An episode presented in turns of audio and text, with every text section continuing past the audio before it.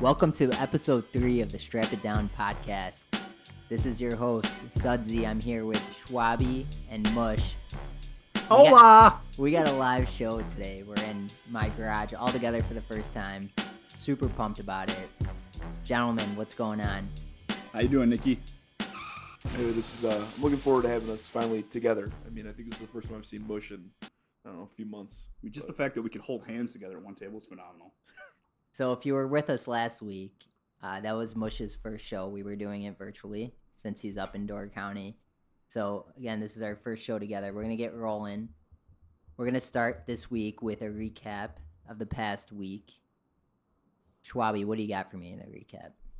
Well, uh, you know this uh, this most recent series with the Dodgers has been a little bit of a letdown after winning the first game, but we did win the series against the Rays, which was a a big step, um, and definitely was a, a positive note. Yeah, I mean, so we played the Rays, lost the first game. We talked about it last week. We had game one, mm-hmm. McClanahan against, at the time we thought it was Vince.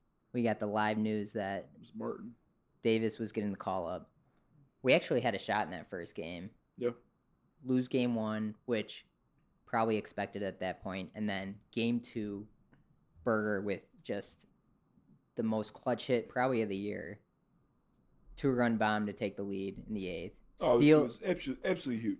I mean, just a huge hit. So you steal game two, and then game three, if I remember correctly, I think we jump out to a 6-0, 6-0 lead, which was finally, as a Sox fan, it's like what you've been waiting for.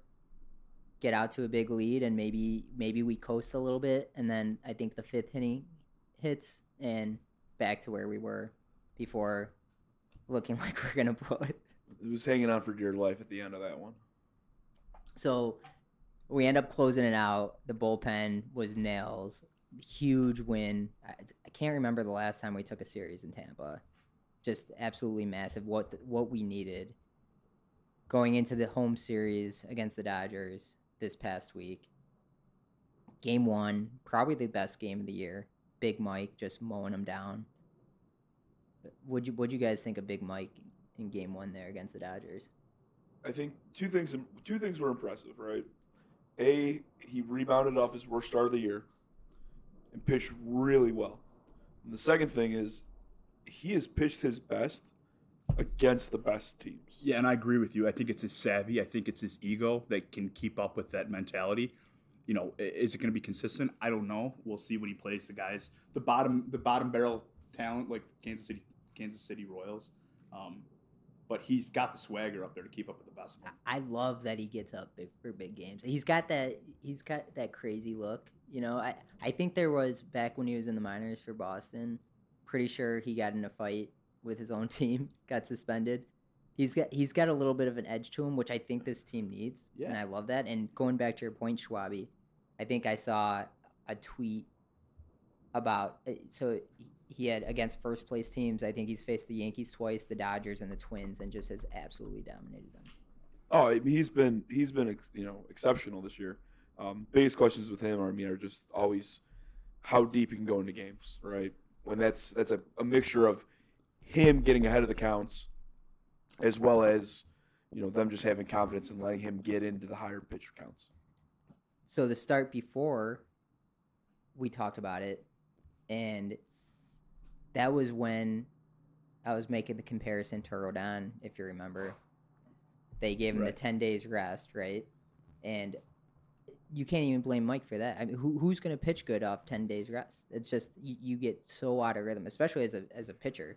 You need that consistency every four or five days to get out there. You're not. Eh, so As much as I want to agree with you, these are professional athletes making millions of dollars. It's like you could take a day off or two. And I agree that you know getting into a rhythm and, and being able to stretch out and being able to you know stay physically healthy and mentally healthy is important. But these guys should be able to do it and turn it on, turn it off whenever they want. I Best think in the world, we're talking. I, about. it's a good point. I, I think that's tough for a starting pitcher, though. It, it's different than, well, we can make the same argument for why we can't score runs with Tony's lineup, but it's hard as a starting pitcher if just after after starting after with four or five days rest every game, and then all of a sudden they come and say, okay, we're gonna give you we're gonna give you ten days now. Let's see how you feel. It's you're totally off your rhythm. I mean, I'm a I'm a creature of habit. We're all creatures of habit, and when you when that happens, it just and especially in baseball, in professional baseball, when you have to be that good, the littlest thing can throw you off your game. So, game one against the Dodgers, unbelievable. When Tony actually, let's give some credit where it's credit credit is due. Tony managed a good game. There was a the the play of the game, if you recall, I think it was the sixth inning. Pollock pinch hit for Sheets. I, I don't necessarily give credit to Tony for that move. I think it was more Dave Roberts not knowing who he's managing against. Right. Dave didn't get the Tony playbook. I mean, in that sense, you're going to call it he got outcoached. right? So Dave Roberts brings in, a- and I tweeted this from the Strap It Down uh, Twitter handle before it even happened. I said Sox fans are very happy about this pitching change. At Strap It Down CWS. so they they bring in David Price, a lefty, and if anybody knows Tony La Russa, like White Sox fans know Tony La Russa, there's no chance that he's putting a- a left-handed hitter as a left-handed reliever coming into the I game. mean, it's it's it's math. Just ask Tony. It's the way he does things. So AJ Pollock comes in a pinch hit, gets his old team, double down the line, Right. just tickled it down the line, tickled it. gives them the lead. They take game, uh, game two. I'm sorry, game one. And now we're feeling great. Twins lose that day. We get within four of the division. Then we get Wednesday and Thursday's game. I don't know where you want me to start here, but Well, let's start when I texted you guys about the lineup. Leury leading off. Like he finally got it well, right. You know what? All right, I, I interrupted Well, you. We're, we're jumping ahead. We're, we are jumping ahead. This is supposed to be the recap and look forward segment. So anyway, let, let me finish. you always look back though. Let me like finish PMA, my- Mr. Negativity over there. Let me finish my thought. Well, th- there's not a lot of positive things to talk about right now. Let me finish my thought. So okay, so game two we lose to the Dodgers, and then game three today, back and forth game. A lot to say about the game today. We're gonna get to that in the next segment, but we dropped game three, which just kind of a, a gut punch to lose this game, and now we had the opportunity to take series against the Rays and the Dodgers, which would have been absolutely massive. Not only just to to win two series in a row, but to win those against potentially two of the best teams in the league. So we we lose today. I'm not necessarily like that disappointed about what happened because it's you, you lose a series to the Dodgers, right? It happens. Not a big deal. best team in the NL, maybe what top two in the NL I, I think best team in the league personally. So without Kershaw. what's important here is these next two series, and this is where there's no more excuses. We have the Rangers at home, and then we go to Detroit. How, do you I get- mean, I know Detroit's mo. You know, they're fading away here, but what's up with the uh, the Rangers? The Rangers are. I mean, I think they've been pretty pretty bad. The one thing that is slightly concerning is that our our old friend Marcus Semien has finally he got hot. He's getting finally, hot. finally turned it on the last couple of days. And I don't know if that was more of a one game blip or if he's kind of done it for a few days. But I'm not gonna he lie. had a huge game the other day. Semien's been a top ten shortstop his whole career ever since the White Sox traded him, and, and it's silently, but he is he's a crafty well, guy. I it, it was silently when he was in Oakland, and then Had a huge. then he year. blows up in yeah, Toronto. big time. Now, part of that was the, uh, let's just say the fun parks they were playing in last year, uh, calling that minor league place, and then the the Buffalo Stadium. Yeah, the Buffalo their State. Yeah, I mean, I mean, those both were him very and him and hitter-friendly. Vlad. Vlad. Right, right. It was like Vlad was back in AAA, hitting 400 and just hitting bombs all over the place in Well, Buffalo. He was was Semien. He's a 30-30 guy a couple years in Oakland, wasn't he? Semien's a beast. close if he wasn't. I mean, I know he's right around there. Was Uh, Semien part of the Samardzija trade? What, who who did we give up, or who did we get for Semien again? I thought that was the Samardzija trade, but I could be wrong. Was it him, Nilo Santos for the Shark? Or you know what? Semien might have been Swisher. Nicky No, Swisher. that, that's I way. hope That's not. that's way. no, but he's, Semien's been in the league for 12, 12 years now. I, I thought Semien was. I thought he was either the Samardzija trade or he could have been. There was a a Trent Frazier trade where I think Oakland was involved. I, I know Frankie Montas was That might- traded to Oakland too. So do you think that Nick Oh, Swisher you, deal you're, with- you ready for this one? yeah. After the 2014 season, the White Sox traded Marcus Semien, Chris Bassitt, Yeah, Bassitt. Yeah, Bassitt was part of that deal. Rangel Ravelo, and Josh Phegley, the old catcher. Yeah, I remember Yeah. Phegley. He's in my To, chest uh, league now. He was he was an Indiana guy. Kevin played against him. To the Oakland A's in exchange for Samardzija and Michael Yona, Ynoa. Yeah, it was Samardzija deal. Yeah. You know what? You know what was bad. Not to be confused He- with he had a the couple rookie starts. stud on the Braves, you know. That guy, yeah. No, I mean, as Si- Semien, Semien really, Semien turned his career around. Really, I mean, his first year in Oakland, he committed thirty some odd errors. Dude, he was doing that in Chicago. Ron Washington is the best infield coach in baseball, and he turned Marcus Semien into a pretty good defender. And then he was at second. He's at second base now. Ron Washington never met a snowball he didn't like. so I remember watching Semien for the White Sox when he was playing short, and when that trade happened for Samardzija, I when when Semien was part of the deal, I was totally fine with it because I remember him playing shortstop, and the guy couldn't field he couldn't field a ground ball. It was literally ridiculous. No, that definitely was a was an issue for him. And then I mean, he ended up being a decent shortstop in Oakland, and then he's been able to play second base in Toronto and now in uh, in Texas, which has definitely helped.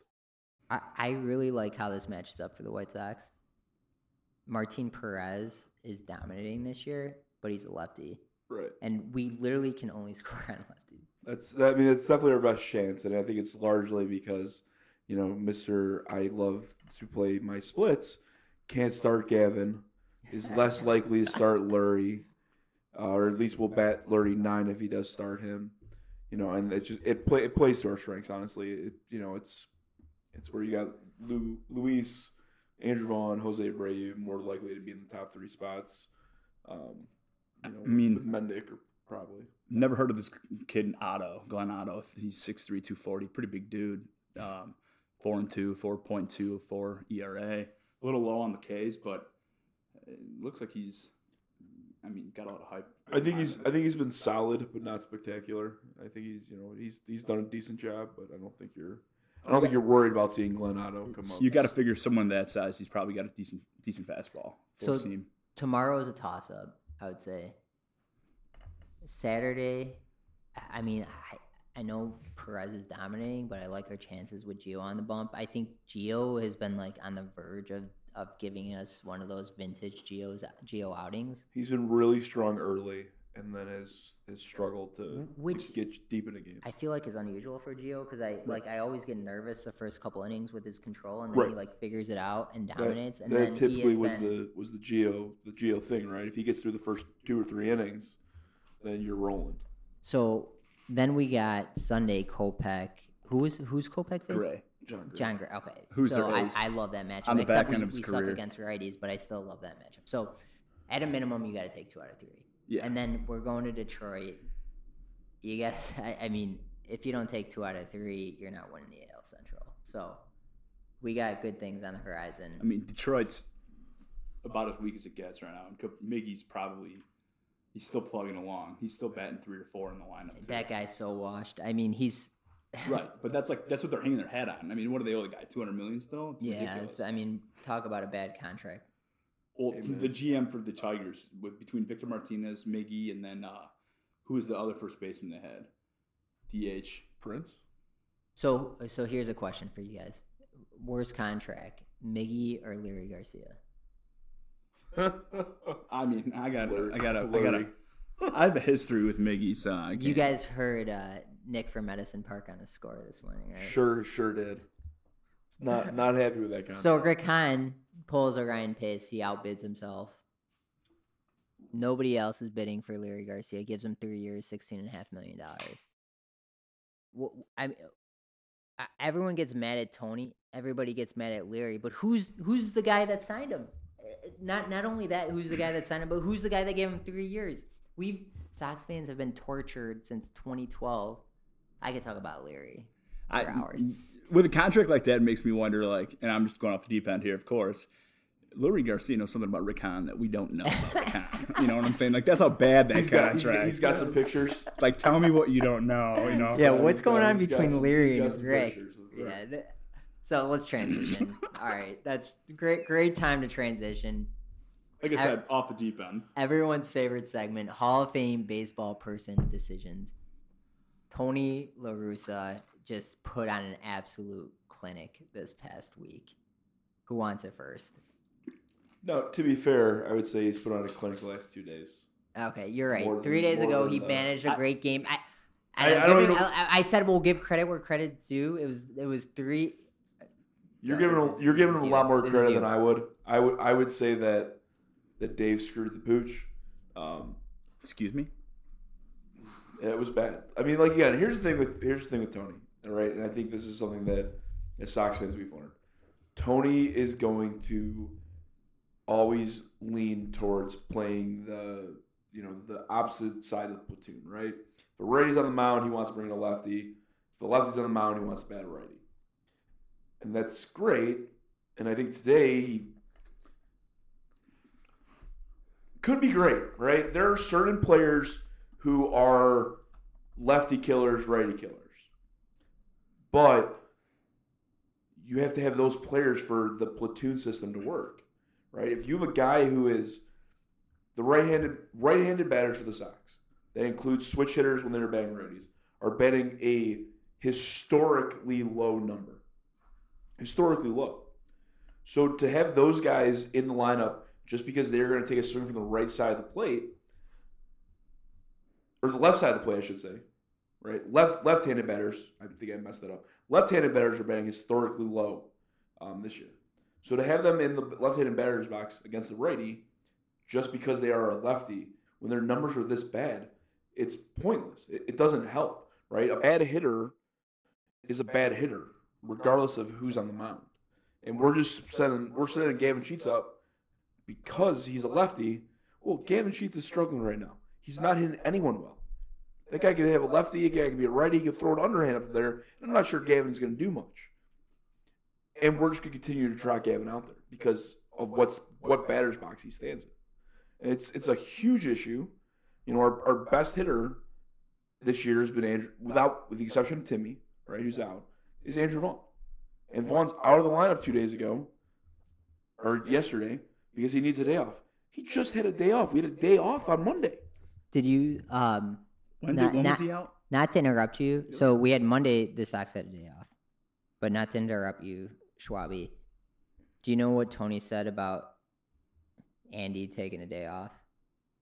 He said that we played such a competitive series in Tampa, and it was on turf that Andy needed a day off. So he, he's don't worry, he's gonna play against the lefty on Thursday, but he needs to sit on Wednesday.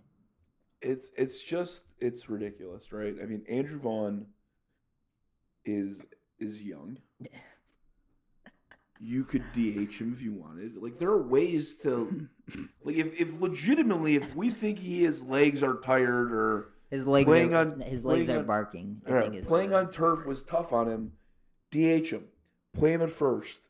There are ways to do this and still give your best bats in the lineup. I mean, that's exactly right. If if you're gonna sit Andrew Vaughn, you absolutely have to DH him. You, An- Andrew Vaughn has to be in the lineup every day because he's your hottest hitter. He, he's your currently your best hitter, and it just. I I wish I played for the White Sox because I'd get every other day off. I, why why can't I get a day off For, after for a day different off? reasons, though. Why can't I unless get a you, day off? unless you after were a day- being put in to steal a base. Uh, my inside source told me that Andrew Vaughn was filming a commercial for Rico Benes down on the south side. But I mean, you know, I mean, I wish that was a reason. It's just it's it's ridiculous, right? Rico's. And it's it it is a it's a large issue for the Sox. Why does everybody need a day off so often? I, you know Except the only Jose. Uh, yeah, Jose, who's the oldest guy on the team. Right. Jose doesn't even try. L- You can see Leury, there was a point too where Leury was just getting no days off, and it was just like, can we get, can we get this guy in the Right. bench It's one of those God? where we got everyone on the team sitting out once a week, and then there's Leury out there every day. It's just like Jesus Christ, man, come on. It's it's it's immensely frustrating, And it's one of those things where he puts out a good lineup two, three days in a row where he had Danny bleeding off, then Andrew in the two hole, Luis three, Jose four, vice versa on that. And, and the lineup's doing well and you're winning games. And then for whatever reason, Yeah, Danny bet at nine. we just we flip Danny to nine. We put Leury at one. We have Andrew Vaughn out of the lineup. And it's just like, what are we doing? I, it- you know who got but- pissed? Chuck got pissed. Chuck and Ozzie were going after him. Scotty Pods was doing the post games too. Chuck Garfien. Yeah, Chuck. Chuck's the best. Chuck. He. I, I see like his emotions are my emotions. He gets so mad, and that's how I feel. That's why I'll, I think he I'll gets mad because he has a tolerant Ozzie on stand. The- It's like dude, Chuck.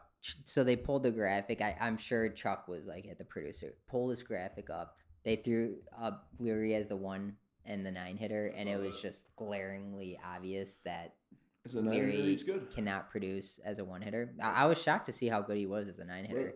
which was like, dude, Tony, Leury double a leadoff, terrible- man. yeah. to- so I like that play, the double leadoff man. Well, we, we so does could we could we could talk about that. But- so Tuesday, So hold Tony- on. For Tuesday, did you? So one of the things, cool things about the Sox games is when they show the starting lineup, they are very analytically driven, right? They show yeah, the, the an advanced runs. stat, right? Exit velocity, uh, WRC, OPS. You know, they don't just show his average or his homers or something, you know, more basic. They'll show you one of those more advanced metrics. What did they show on Tuesday? It was OPS plus.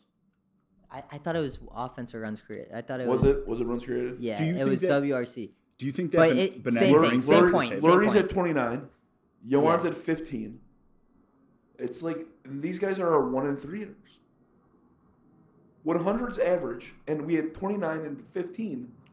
And, and five, you forgot about not- Grandal we're at five. nowhere near our you, you forgot lineup Grandal at five.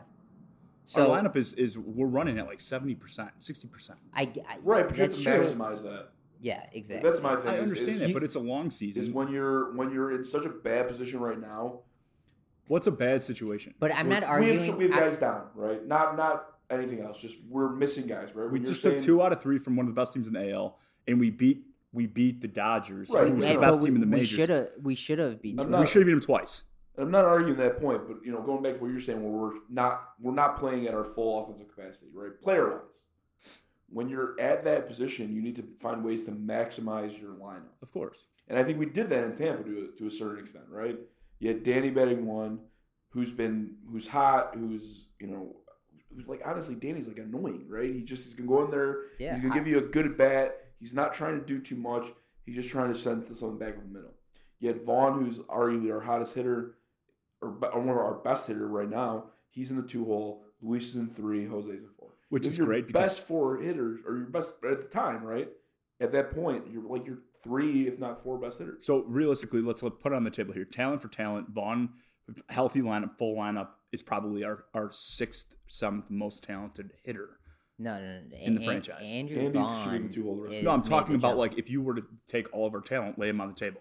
Ta, uh, it- Moncada, Eloy, Roberts. it's a fair question. I think it's a fair question. If you get everyone on their career best years, right? If we get Yoan from was it? it's three a, years it, it ago? is a fair question. the guys that I listed off, we haven't seen any of their career because best all so to to your Besides point, TA. much to your point, if you look at game one, where was Andrew Vaughn? Oh, well, I, I hate to do that because that's a Tony La Russa lineup. But if if you game one you stacked all the hitters, like as what we thought they'd be projected, Andrew Vaughn might have been six or seven. I Andrew Vaughn's shown a lot this year. He's and he's taking that next step that everyone's super pumped about. So I, I I don't think that anymore. I don't think he's six or seven. I think he's top three because of what he's shown us, and that's going to Well, be our right, future. but that's that's what I'm But- saying. Is but like that, that is a good point.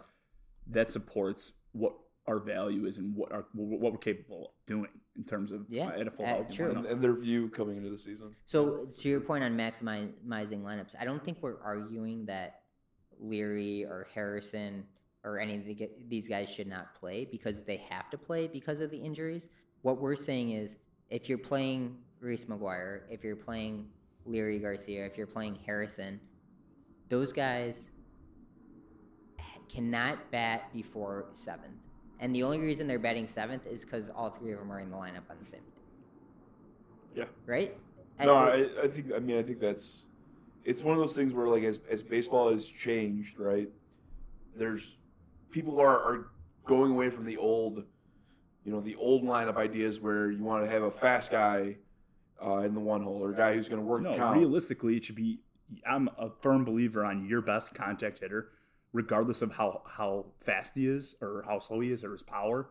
He should be batting two in the order, and because of because it's going to get him the most at bats, but you're going to allow yourself to get a couple people on base before that. Where back in the day was like back, you know, Edgar Martinez, Andres Galarraga, those guys were batting like four or five, Right. and that that I mean that game's You, over. you now see that like the the difference in batting one or batting four in a season is you know I don't know what it is like, off the top of my head X plate appearances, but it's you're trying to maximize your plate appearances. I mean, your Yeah, I- best I think- players coming to the plate more often. I, I think what they say, what the statisticians would tell us is put your best hitter second.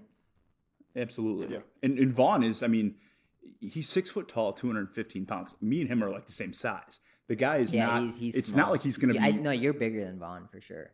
Vaughn's not your height.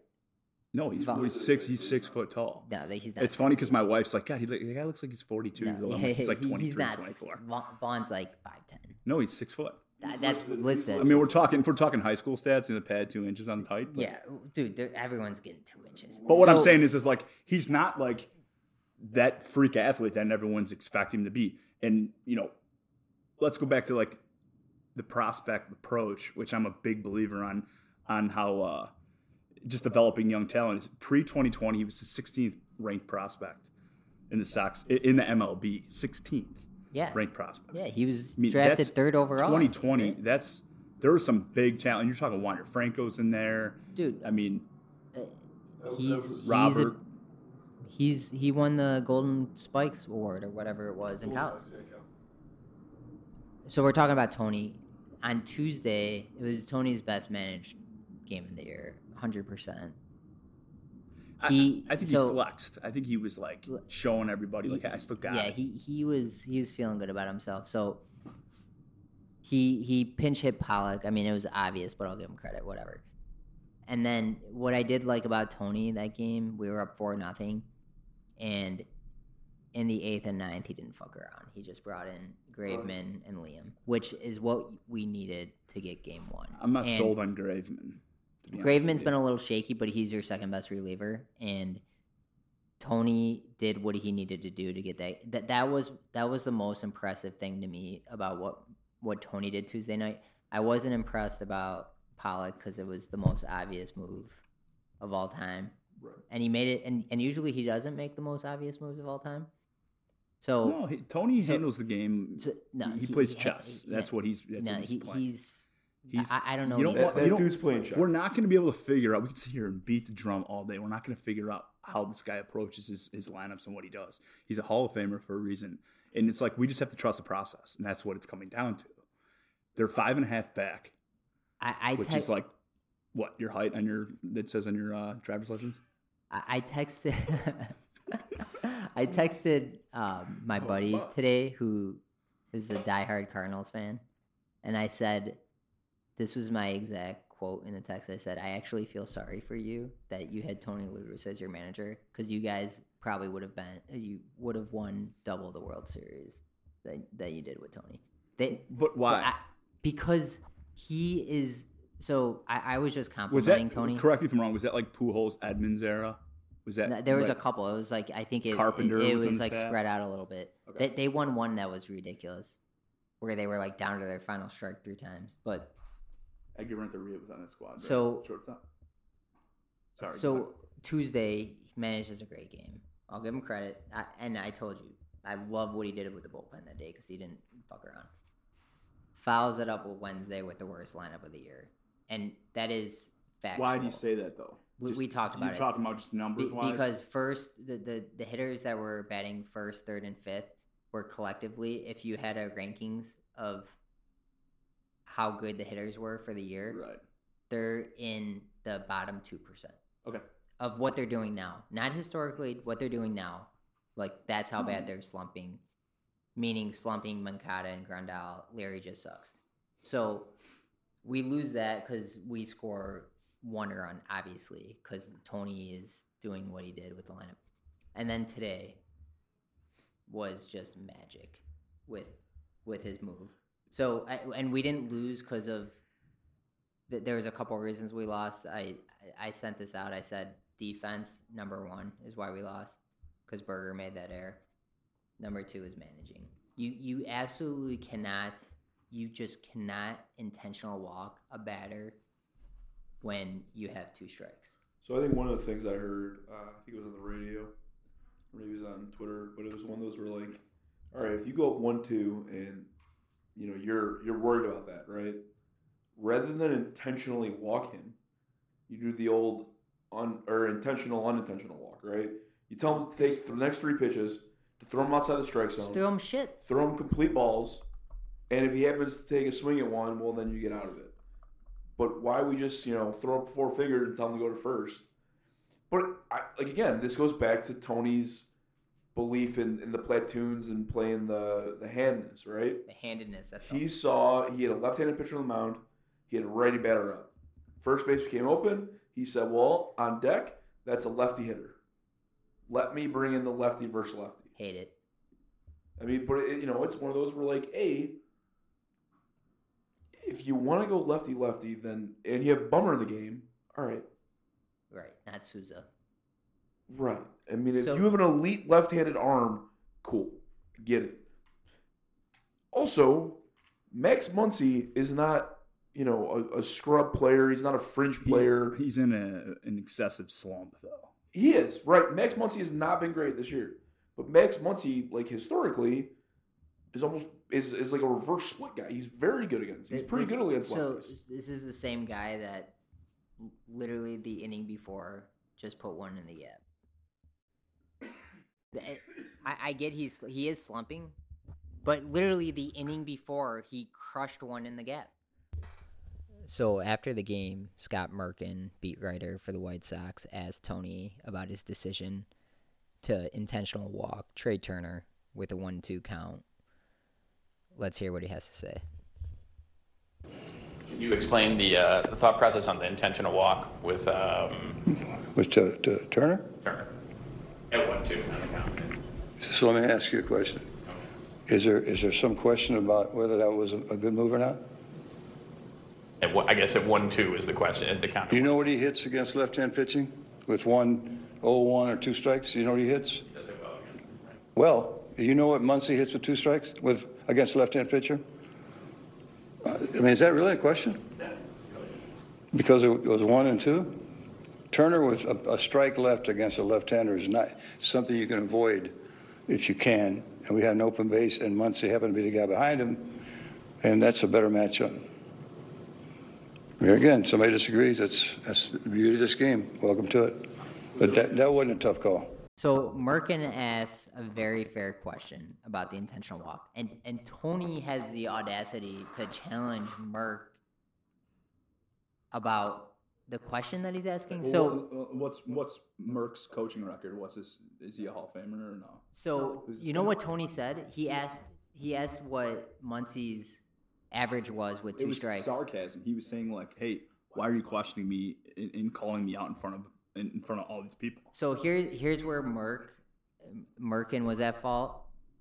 If I'm Scott Merkin and I ask that question, I have the stats in front of my face, and and I I know the stats because I looked them up. So if I'm Merkin and I'm asking that question, and and Tony says that to me, I would say yes, Tony. I do the, know the numbers. You clearly don't because you, the decision that you made significantly lowered the odds of the White Sox winning that game. It, it goes back to my whole theory about you have everyone has their asshole friend that gets fucked up. They go to the casino. You're you're laughing. They they have too much to drink. They're sitting down at the blackjack table. They get a twelve, and the dealer has a ten up. It's very clear that if you want the best odds, it's it's number. It's just a simple calculation. If you want the best odds to win this game, you will hit until you bust. So, or unless you get a 17. Tony is the person that stays on a 12 and then the dealer busts. even though that you put yourself in a worse position, Tony stays and he wins and he says, "See, that's why I did that." Right. So what do you want me to tell you? Tony's got dementia. I mean, the guy. Why are you questioning his ability? You know, maybe he's been in the game too long. I don't know. Maybe he's he's referring back He's to been in the game too long. He's 78. We, we pulled him out of the retirement home. He's overthinking it. Then I don't know. Overthinking what do you want me to The tell guy you? doesn't even know where he is. I would, if I was Rick Hahn, I would literally, I'd come to the dugout every game. Every game, I would ask him two questions. I would say, "What day of the week is it?" And how old are you? And, can- if it takes can- him five seconds, What about long, can you bet Leury one? And, and if it takes him more than five seconds to answer, I say you lose lineup privilege, privileges today.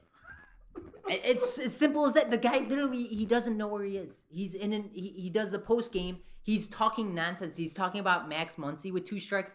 It was fucking Trea Turner with two strikes. Well, what do you want to do? Put Kenny Williams back in the mix, and we'll have a fucking Well, Herbert. I- Perry. I would we'll have Herbert Perry betting leadoff. As, as much as I, as much as I just don't believe in your baseball knowledge, I would rather have you manage the team than Tony La Russa. How's that? Well, we just have we have different approaches, and I'm not going to question Hall of Famer. That's why we brought him in, right? Don't don't you worry. We're more than willing to question him for uh, all of us. I, it's just it's it's it's been bad. I mean, like they're very. There are easy things he does that he gets wrong. Um, I remember I texted you legs. Um, the one game where he took out, I think he took out Vaughn and had Engel pinch run for him. It was an extra innings game. Vaughn was scheduled to start the inning at second base, and he took Vaughn out and had Engel pinch run for him. Right? Good call, good move. You get your fastest guy on second base rather than one of your slower guys. Those are gr- yeah, great point. Right? I mean, it's it's an easy call, and he did it right, right? So you should say, "Good job, Tony." However, we also know that Andrew Vaughn is one of the worst defensive corner outfielders in the game. Adam Engel is one of the best corner outfielders in the game, defensive corner outfielders in the game. So if you were going to do that in the top of the tenth, why didn't you do that in the bottom of the ninth? Why didn't you? Andrew Vaughn had already batted. He makes you know he makes the last out. We go to play defense. We're in a tie game, and rather than put Engel in, who's your best defender, who you also would want on sec- at, want on second base for extras, you leave Vaughn in to play defense. Okay, but this right? goes little moves, little things, but it's like he's missing little things. He's because missing you have to realize all that kinds of moves. we're t- going back to last week's segment, talking about the game evolving, talking about being able to to have the mentality like you have, Lex, very like a number savvy, analytical guy. This guy goes off of like he, he wears his his feelings on his chest. Like he makes a decision because he makes a decision. That's the old school baseball mentality. Now you know he's not going to be a numbers guy. He's not going to be reading between the lines, and that's that's where we're going back to. He's not evolving, and that's why he's the wrong guy to bring in. Yeah. I, I think that there's a lot of truth to that because when he managed, there was no social media. You, you couldn't look up baseball reference right after. So you didn't really understand how bad the moves he was making. I, I don't think, I, I think as a whole, managing was just really bad before, before like data was just in your face. Yeah, it was it, managing back in the day was a power play. You had the guy who had the best presence or, or the strongest presence it, in the clubhouse. it was more I, I could it's, it's actually a good point i because everybody managed kind of the same way where they, it was just kind of a feel type thing and at that if everyone's kind of managing the same way where you're just nobody's really getting like a statistical advantage then it just comes down to like getting your team motivated which you brought this up last week mush and i want to touch on I don't think I don't think Tony's succeeding in that category either. I think the the team is in desperate need of a spark. Tony does a he he actually does a decent job of like defending the players, but you got to see something more. I mean, I think I made this comment to you a couple weeks ago. Is you know when Tony got hired, the big concern with Tony was how would he relate to the White Sox? They've got a lot of young players. They have a lot, a lot of non, you know, American-born players. Um, you know, there's been some stuff, some you know questionable, questionable quotes about race in, the, in Tony's past, and that was a big issue. Would Tony be able to relate to these young guys?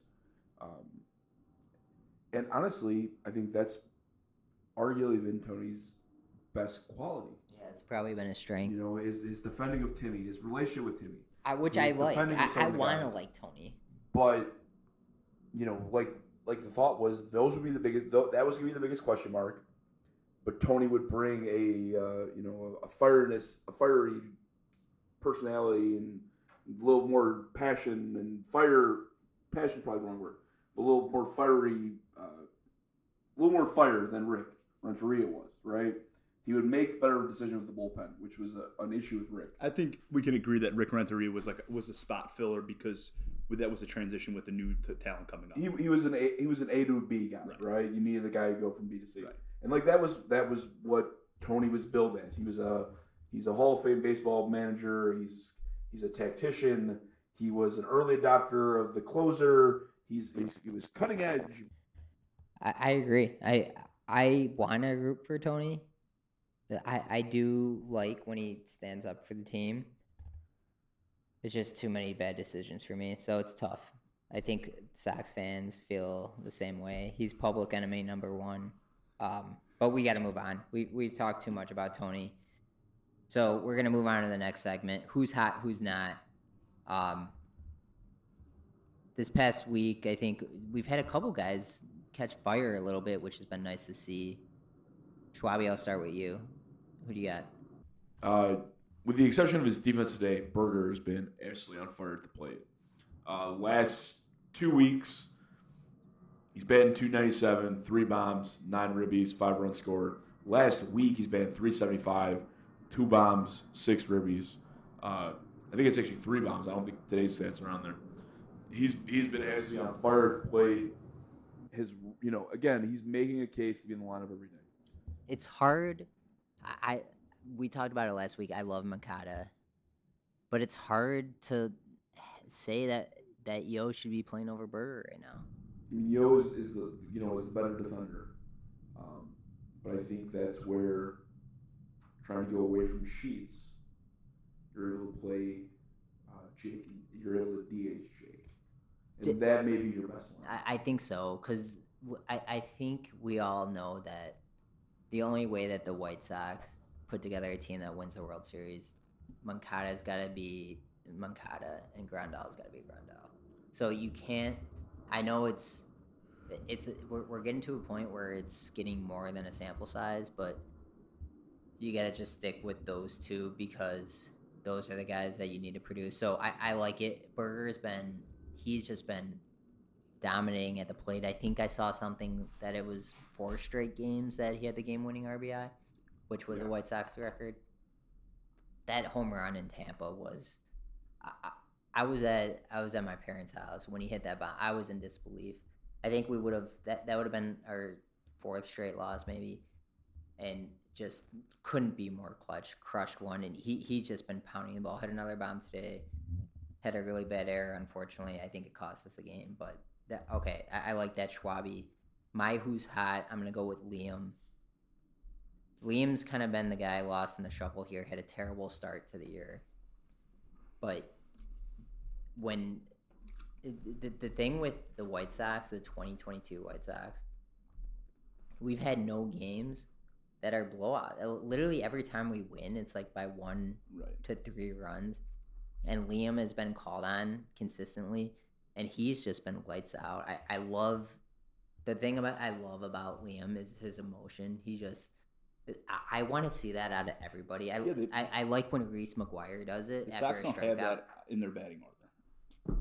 Yeah, it, you just like Moncada. Moncada gets picked on a lot.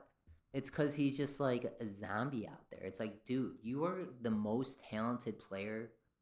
You have eh, just as much talent as anybody in the major Right. league. And it's like, dude, it- it- he's like striking out, grinding out, walking back to the dugout. Like, eh, he's more worried about his music videos than than getting on base. I mean, to give you an idea, he was the number one in the deal with Sale, and Kopech was He like the throw-in. Yeah, he was the number one because prospect Kopech essentially was like what a hothead at the time, or egotistical, whatever you want to call it. I mean, he's unbelievable, but Moncada just he's not the guy that we wanted. Well, he's there's a lot to that. We we could spend a lot of time on Moncada, but we're, we're so who who's not hot? I guess Moncada fits the bill, but Sh- Schwabi, who, who else you got? Well, again, hate to beat a dead horse, um, but I gotta go with your boy Nicky uh, and Mr. Leury Garcia. Some interesting stats on Leury uh, the last week, right? His average for the last seven days or last week is 188. Do you want to know what his on base percentage in the last seven days is? I'm gonna I'm gonna go out on a limb and say 188. Sure is. Yahtzee. For the last 14 days, the last two weeks, his average is 167. Oh my god! Do you want to bet? Guess what his on base percentage is for the last two weeks? 167 average. What do you think his on base percentage is? 167. Yeah, I guess there, Dave. It, it could be lower. You're damn straight. It is lower. it's 160. He has a 167 average and a 160 He on base. he had to get like a sack He- right. or something. or sa- yeah, he had some sort of sacrifice, and that's why his on base percentage is actually lower My god. than his betting average in the last two weeks. The man Are has you, are you hits. hating on him, or are you just telling him he's got to step it up? a little? no, I'm just telling him we gotta stop putting him in the lineup with the ones. To- Tony I mean, the legit. man's got four hits. Now, I will give I will give Leury this, right? We basically said the last two weeks, you know what he hasn't done? He hasn't walked. But he has four hits. The man scores a run 75% of the time he gets a hit. I mean, it's it's incredible. That dude's scoring runs. You just can't get on base. So this goes back to like my theory in life is like supply and demand. If you can understand how that works, you're going to be successful in life. And being able to read the market on players, Leury Garcia might is is actually he's he's a gem in the league. well, well, I, Look at what you're getting from him. He plays all these positions. You, what are you going to do? Who else is who else in the majors? You're getting a steady Eddie guy. But He's gonna he's you know what you're gonna get from him. He's gonna be under 200. I, I'm confused about your supply. barbecues. I- I'm confused about your supply Because and demand. everything about supply and demand comes down to talent. How much talent's available? He- how much talent costs? How much talent talent is relevant to the positions that you need? It, it, you're the numbers guy here, but it's it's it's tied into the numbers. how much Supply and does no talent cost? I, I, Why I'm do you say he's no talent? Where is he? Where is he Well, I- compared? you're- you're- I- where is he you're right. compared Our- our to ma- the other guys that play a utility type role in the majors Yes. that have his kind of longevity in production, where maybe the guy's just reliable and and, and they know what he's going to get. They're gonna, what he's going to get from him. Yeah, So I sent you guys the link of me calling into the scorer this morning, and Mush clearly didn't click on it No, because I was what, in what, an airport, what- stuck in the airport. y- your exact question is flight. what I answered on the call. I said, "Look no further than what's sitting in AAA. What was sitting in AAA was Danny Mendick. Danny Mendick has a career higher OPS than Larry Garcia. What positions does Danny Mendick play? Second, short. He's middle And infield outfield. guy. What How, how positions often do does Li- Mendick play outfield? Uh, Okay, so I could so bet so whoa whoa whoa whoa no no no no no no wait wait. So you're saying because Larry Garcia could play outfield? Did No. did you watch the White Sox play the Astros in the playoffs last year? Did you, do you remember Larry in the outfield? Larry Garcia, I, I legitimately could play a better outfield than Larry Garcia. Who else? He's is out not there? good in the outfield. Who else is out there though? Uh, that's not Marwin the point. It, it Gonzalez. doesn't matter. So it you- doesn't would you matter. say that Leury Garcia is a, is a poor man's Marwin Gonzalez? Uh, no, I, I, I said I Would said you rather have Elvis Andrus? I answered your Yes. question. I said Danny Mendick. That's who else is out Okay, there. I'm not disagreeing with you. So I compare. I I, I don't want to switch it up here, but like I compare Leury Garcia to into a football transition. He's the Cole Beasley. He's the Randall Cobb. He is the um, Julian Edelman type player, where it's like he's not going to be a superstar, but you know what you're going to get from him. He shows up every day. But if we're going to have to hang our hats on him, then we're we're SOL. We're really in deep shit. But we're look where we're at with with our injuries. We're just not at a Yeah, full I- point. Which what about Pollock? So like Pollock, I feel needs more reps because. I think in the back end of the regular season, when all of our all of our studs are healthy and, and playing full strength, I think Pollock's going to be a pivotal player within you know the, the small ball game mentality, and Pollock he's going to be Mister Every Day. And I think you know maybe Pollock's going to be he will be like the Leury Garcia when we're at full and at a full lineup. So I, I agree. I mean, Pollock's not going to be Leury. Pollock needs to be in the outfield every day, and Tony consistently plays Sheets over Pollock, and it's it just needs to stop. What I'm I- saying, what I'm comparing Leury to Pollock is because Leury was that back end filler last year, and I think that Pollock is an upgrade to be that back end filler. I know that po- Pollock's like a legitimate. Look at his number. Uh, I agree with you, but look at our fucking lineup when we're healthy. It's like a fucking Ken Griffey Jr. boner. I mean, it's a home run derby show, the whole thing. You so. I said one thing. I, I- I'll agree with two things that you said. The one is that Pollock Pollock needs to play every day Right. for sure. He needs to get I think. I think every White Sox fan agrees that he needs to play every day, and that will happen when Sheets goes down and when Eloy comes back. so Pollock was an everyday player in the Dodgers lineup for the last like what two three years. Yeah, he's he's Right. a very And- good hitter. and- he's and a terrible have- start. He's a, I mean, add him to the list of everyone. The Dodgers have always playing had like a shit. top tier lineup in terms of Yeah. full potential. So the second thing that you said that I'll agree with you is Leury shows up every day, as in yeah, physically shows up, but that's about all he does. So let's move on. We're Well, gonna go you- to Hold on, look at our uh, look at our top prospects list on MLB Pipeline. It says That- coming soon. That's a, that's a good that's a good transition. It's like we- we're waiting for fucking. next segment. Put on your fresh socks. We're talking. We're talking White Sox minor leaguers that are on the verge. So I'm gonna start this segment. I've been taught. So for all you White Sox fans out there, if you don't have the MILB app, something you need to Pipeline? download immediately. You could add every White Sox affiliate, and you could check every White Sox box score of each affiliate every night. So, what I've been checking lately, uh, checking in on Birmingham in Double A, and two players stand out. We've talked about Lenyn Sosa. The guy just has been absolutely dominant. Probably the best numbers in Double A right now. Another guy who's been very intriguing, Tyler Neslony. This guy, he he literally so he- he's kind of been a journeyman minor leaguer his whole career. Seems like he's figured something out. White Sox claimed him halfway through last year. His last 400 plus at bats in Double A, I think he has maybe the highest OPS in Double A right now. The guy he he does not make outs, and he How old is the guy? He's 28, so he's old. That's not good. But let me let me educate you guys right now. How old was Whit Merrifield when he made his debut in Major League Baseball? Twenty six. 27 years old. Really? How old was Nelson Cruz when he made his debut? 27 years old. Nelly struggled a lot. He was like He, quad A so player for I, I a don't think That was that- back in, so like, I think he was up and down and then when he was His consistent he was like full-time year? 27 28 Yeah, Nelly- So, Nelly was like a quad A my player for a point is it, it doesn't baseball is different than every other sport you could actually come up if some guy is it's not linear got some guys figure it out how old was your mean my guy your mean the first time mentioned on the podcast one of my favorite players for the organization Let's, let's, let's. He's he's steady playing. So- proved there's a reason he's playing first base every day for the Charlotte Knights. Okay, so I, here's what I'm gonna say: the the flubs called up.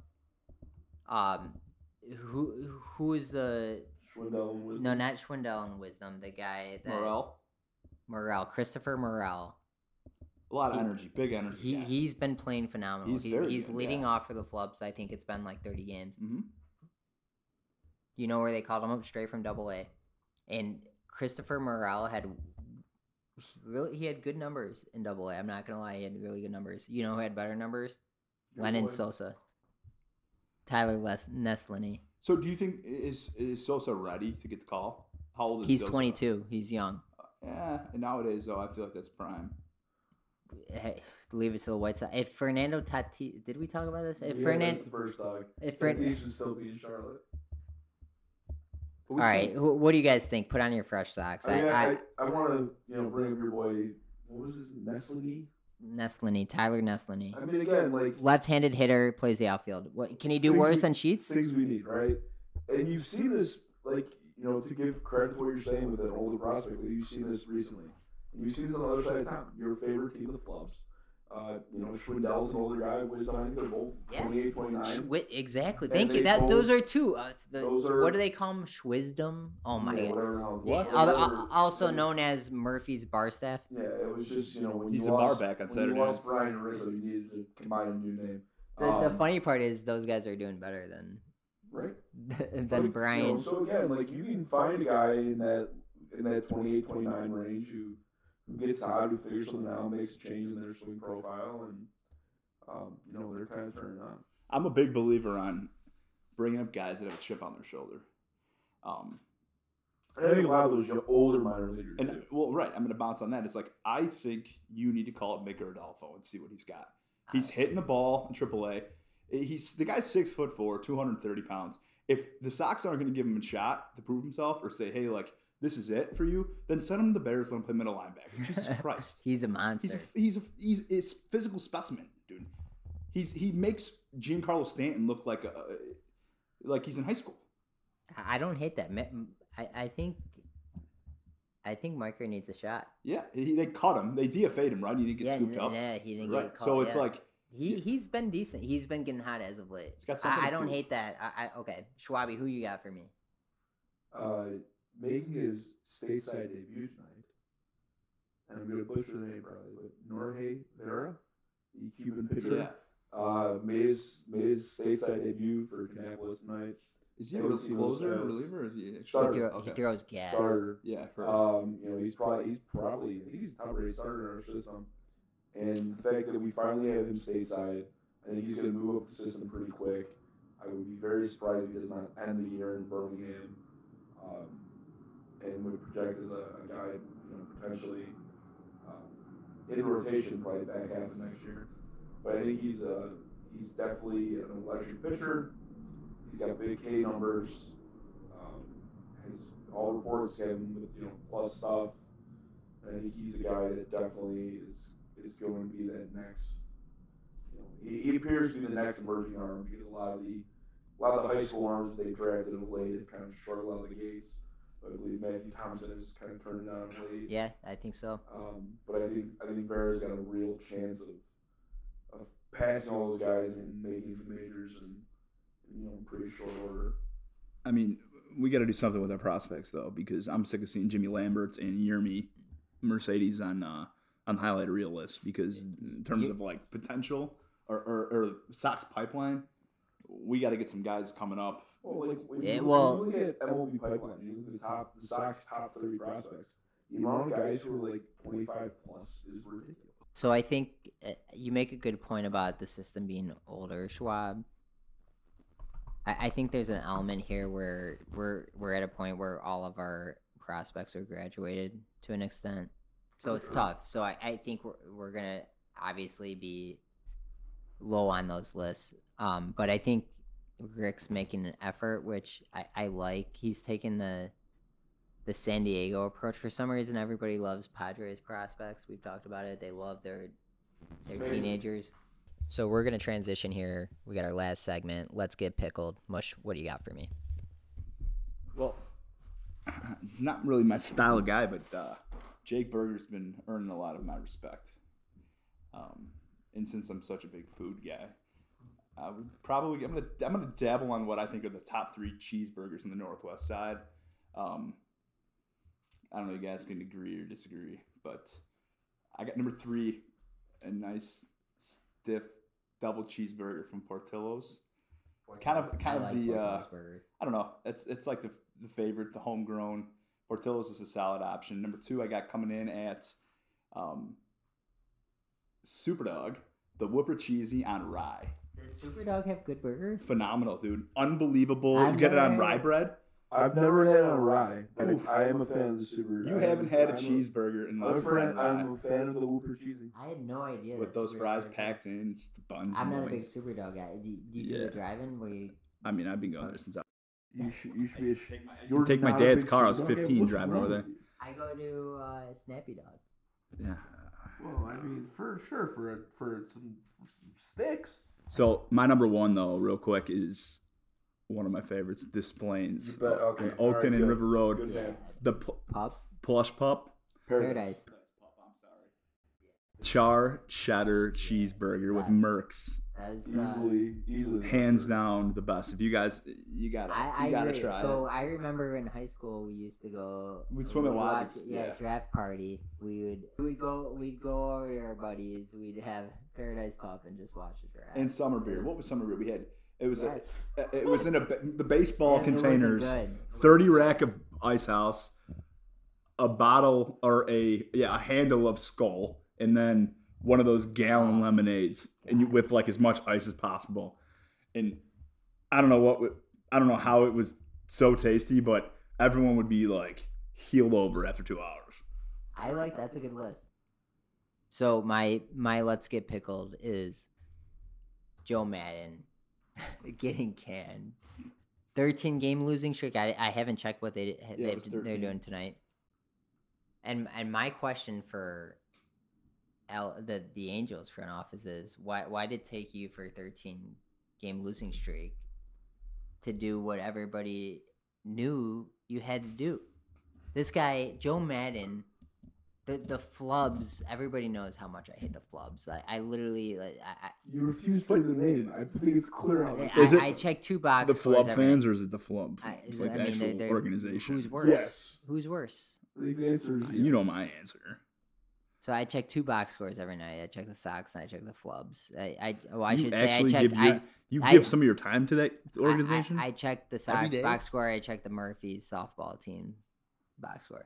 So Schwindel's handing out picklebacks Joe on Saturday. Maddon, Joe Maddon, this guy finally fired. Give me a break. The Angels hire him like he's gonna turn the Angels for the, the Angels. Thank God I'm not an Angels fan. Talk about torture. So Joe Maddon, this guy, I, I think a month ago, bases loaded. The Angels are down one run, I remember this now. one out, one out. Play. Corey Seager, yeah, Yeah, we're, they're the playing the Rangers. Who the White Sox play this weekend.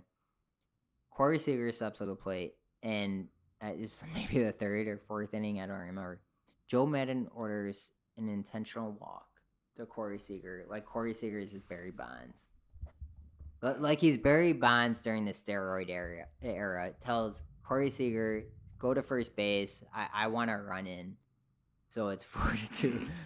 I, I, if I'm the GM of the Angels, I I literally would if I was at that game, I would walk down to the dugout and I would tell Joe Maddon you're done. So let me ask you a question. Do you do you feel like much like Tony La Russa, do you feel like the game is just kind of surpassed Maddox on that level? So I, I like that you brought up that question. I would say Tony La Russa I'm not comparing them in no, no, it's a good resumes. comparison. It's a good comparison. I think it's hard to answer because they're both so bad.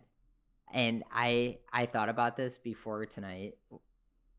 I, thought Joe, like, I, so I thought that bases loaded intentional walk decision was the worst decision in the history of Major League Baseball.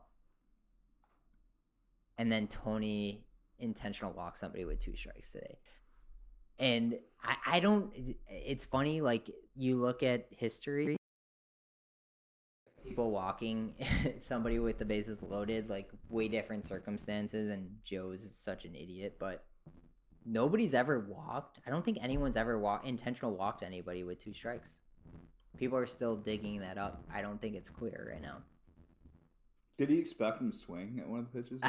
I don't know. So Joe Maddon, uh, the, Joe Maddon, you know what? It's like I think of Joe Maddon. He's just like he reminds me of the Jersey Shore. Like everything's so freaking gimmicky. You know, it's like I. It's like I try not to suck. It's like shut the fuck up, Joe. Uh, you know, it's like oh Jersey Shore. It's like everyone ha- loved those three years of Jersey Shore on MTV. Oh, it's like, dude, you you are just bad at your job and you just happen to be in the right situation at the right time. So I- I'll open it up to the group. Joe Maddon getting fired after the 12 game losing streak. What does it compare to Jer- Jersey Shore again? Uh, He's very gimmicky. He's like he loves you know the big glasses. I'm Joe Maddon. Oh, yeah. Uh, you know, I try not to suck. That you know when he was for the Kind of like he was like the Fonz, man. yeah. It's Remember, like, what was the what was the Jersey Shore thing? It was like laundry or something. I don't What- know. It was LT LT something. yeah. So, anyways, it- it- Laundry it's- tan something. Yeah. Uh, yeah, no, I, I, like, I personally like Joe Maddon. Um, oh my. which I know will anger you greatly. Uh, but no, I agree. You know, he, he did all the, you know, he did the petting zoo and the magician and all that stuff. He's very, very much, Yeah, very the- much a gimmick. He's, he's eccentric. That's The say the petting least. zoo. What are we doing? He brought a goat in. Right? What are we doing? It should we- does should, does Tony need to bring in the petting zoo? I don't know. Listen, at this point in time, He should bring in a hairstylist to get that dye job figured out. Um, I think when when Maddon when they finally got rid of Maddon a couple days ago, he had a quote in there, and of course I, I tried to find it right now and I couldn't. Um, but it's something about you know like analytics. And I thought it was it was odd because he was kind of pushing almost pushing against analytics, and I always thought of him as a very much a, a forward thinker, analytically driven uh, manager. So I thought that I found that interesting. Um, but the the Angels are just a I don't get how the Angels the Angels are not equal to the sum of their parts. They're a disaster, dude. I mean, look what they're doing with Jo Adell. They're ruining his career because they keep bringing him up and sending him back. the Angels are an absolute disaster. I mean, you've got Shohei, who is like an absolute freak. He'll end up on the Yankees in two years, t- sign a five I hundred mean, million dollar guys, contract. You know, one of the best pitchers in baseball, one of the best hitters in baseball. You got Trout, who is arguably the greatest hitter of this generation. You know, they, they didn't spend on pitching for a while. That was a, it's been a big issue. Uh, you know, both starters and relief. Um, that team is, you know, Taylor Ward was off to a fantastic start. Is Jared he Walsh, still doing? Is still, he's his on the DL right now. He is yeah, he came uh, out of nowhere. Am I right or no? Yeah, he's twenty. He's twenty years old, and he's been twenty. actually What? How old is he? Same age as your boy. Uh, what's his name? Yeah, Merrifield. Neslony, What- Tyler. Neslony. Thank you. Uh, yeah, he's like I think he's So, twenty eight. He's- exhibit he- A, hey, Exhibit A. He's 28. He's been. I mean, even like before he won the DL, like they, you know, he got hurt. They played him a couple games, and like he was hitting bombs in those games, and then he still clearly was hurt because he's now on the DL. Um, Marsh was off to a hard, a hot start. He's slowed down. Rendon's on the DL. Um, Jared Walsh played really well last year. He's been solid this year. But that's a that's a franchise that just that'd be rough to be a fan of. Did you guys know that um, for Game 13 that they lost? You know, every batter that walked Yep. up, Look, They- at this, look at this photograph, Nicky Legs. Look at this photograph. they played Nickelback. each This e- is how you were mine. each player selected a Nickelback. Oh my god! Talk about hide all sharp objects if you're you in the see- crowd. Been sitting around. Did you see the Angels Twitter after the game? no, I didn't. They had a picture of, uh, of Chad Kroeger from Nickelback and a Nickelback album with a with a backward with a, an Angels hat on, and posting their loss. I was Dude. like, how could you do that? Dude, if I was an Angels fan, I'd be divorced because Oh. I I would literally be in the corner. You corner. just hit Maddon. I'd be in the corner of my house, like slitting my wrist with a butter knife. The Angels are the Angels are like, rough. All right, so uh, enough about the Angels. We, we got to wrap this thing up. First live show all together in my garage. Boys, thanks for coming out. H- had a great time tonight uh, talking some White Sox baseball. Hope you guys enjoyed episode three. Um, we'll be back next week. Let's hope the, the White Sox get hot. We got we got the Rangers on tap. Then we go to Detroit. Very optimistic about what lies ahead when, when the schedule softens here and, and we get healthy. So, looking forward to it. Thanks, guys. We'll see you next time.